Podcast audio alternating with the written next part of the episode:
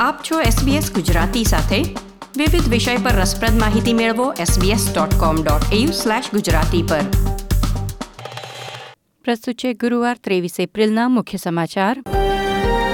વિક્ટોરિયામાં car અકસ્માતમાં ચાર police અધિકારીઓ મૃત્યુ પામ્યા. તબીબી ક્ષેત્રના આંતરરાષ્ટ્રીય વિદ્યાર્થીઓને ચાલીસ કલાકથી વધુ કામ કરવાની છૂટ. કોરોના વાયરસ રોગચાળામાં એકલતા, હતાશા અને માનસિક તણાવની વધી રહેલી ફરિયાદો.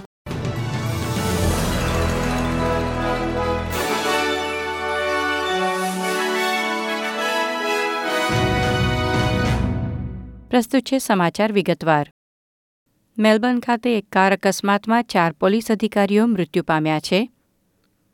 સ્પીડિંગ કરી રહેલા એક ડ્રાઈવરને પોલીસે અટકાવ્યો અને તેઓ કારમાંથી નીચે ઉતરી તેની પૂછપરછ કરી રહ્યા હતા, જ્યારે ઇસ્ટર્ન ફ્રીવે પર આવી રહેલી એક ટ્રકે પોલીસ અધિકારીઓને ટક્કર મારી હતી. ચારે અધિકારીઓ અકસ્માતના સ્થળે જ મૃત્યુ પામ્યા. વિક્ટોરિયાના ચીફ પોલીસ કમિશનર ગ્રેહેમ એસ્ટને કહ્યું છે કે વિક્ટોરિયન પોલીસના ઇતિહાસમાં આ સૌથી મોટી એક અકસ્માતમાં થયેલી જાનહાનિ છે. ટ્રક ડ્રાઈવર નાની ઈજા સાથે હોસ્પિટલમાં દાખલ કરવામાં આવ્યો છે.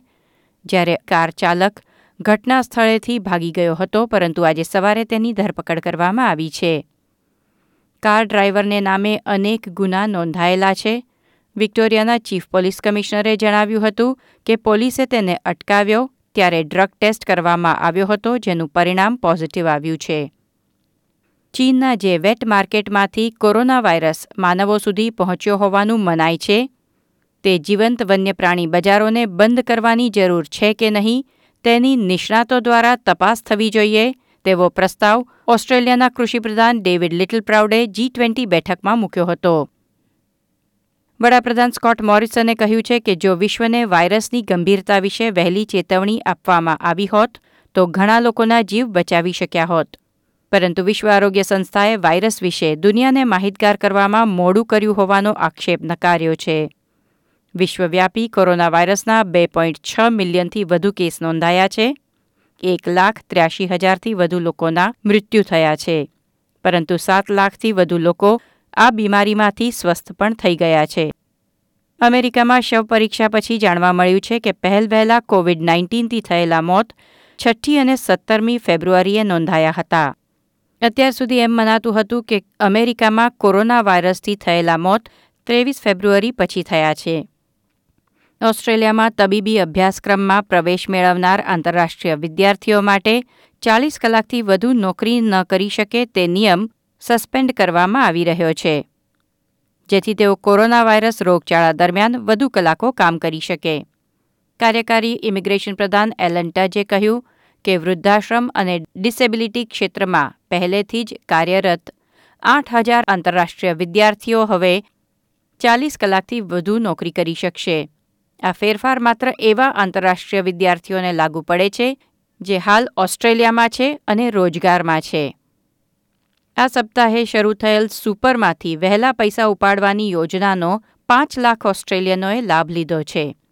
સોમવાર વીસમી એપ્રિલથી આજ સુધીના ચાર દિવસમાં ટેક્સ ઓફિસને પાંચ લાખ અરજીઓ મળી છે. લગભગ ચાર અબજ ડોલરની કિંમતે પ્રત્યેક વ્યક્તિ સરેરાશ આઠ હજાર ડોલર ઉપાડે તેવી શક્યતા છે. આવી રહેલા રમઝાન મહિના દરમિયાન સોશિયલ ડિસ્ટન્સિંગ અને યોગ્ય કારણ વગર ઘરની બહાર નહીં નીકળવાના નિયમોનું પાલન યથાવત રાખવાની અપીલ ન્યૂ સાઉથ વેલ્સના પ્રીમિયર ગ્લેડિસ બેરેજિક્લિયને મુસ્લિમ સમુદાયના લોકોને કરી.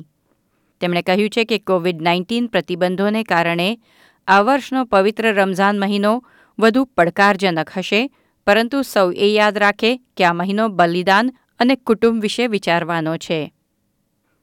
કટોકટી ફોન સહાય સેવા લાઇફલાઇનને કોરોના વાયરસ રોગચાળા દરમિયાન દર અઠવાડિયે વીસ હજાર જેટલા ફોન કોલ્સ આવે છે, જેમાંથી મોટાભાગના લોકો એકલતા અને હતાશા, ડિપ્રેશનની ફરિયાદ કરી રહ્યા છે.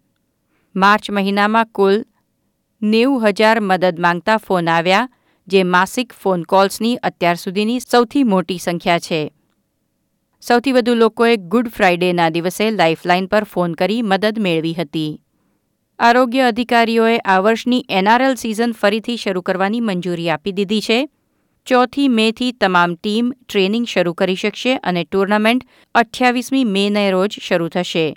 પરંતુ એનઆરએલ ખેલાડી અને સ્ટાફની સલામતી સુનિશ્ચિત કરવા આરોગ્ય અને બાયોસિક્યોરિટી નિયમોનું પાલન કેવી રીતે થશે તે યોજના પર હજી ચર્ચા ચાલી રહી છે. એએફએલ પણ રમતો શરૂ કરવાની યોજના ધરાવે છે, તેથી પહેલા અમુક રાઉન્ડ માટે થોડી ટીમને પર્થમાં રાખવાની યોજના પશ્ચિમ ઓસ્ટ્રેલિયાના પ્રીમિયર માર્ક મગોવને રજૂ કરી છે. આપ સાંભળી રહ્યા હતા ગુરુવાર ત્રેવીસ એપ્રિલના મુખ્ય સમાચાર નીતલ દેસાઈ પાસેથી એસબીએસ ગુજરાતી પર. લાઇક શેર કોમેન્ટ કરો. એસબીએસ ગુજરાતીને ફેસબુક પર ફોલો કરો.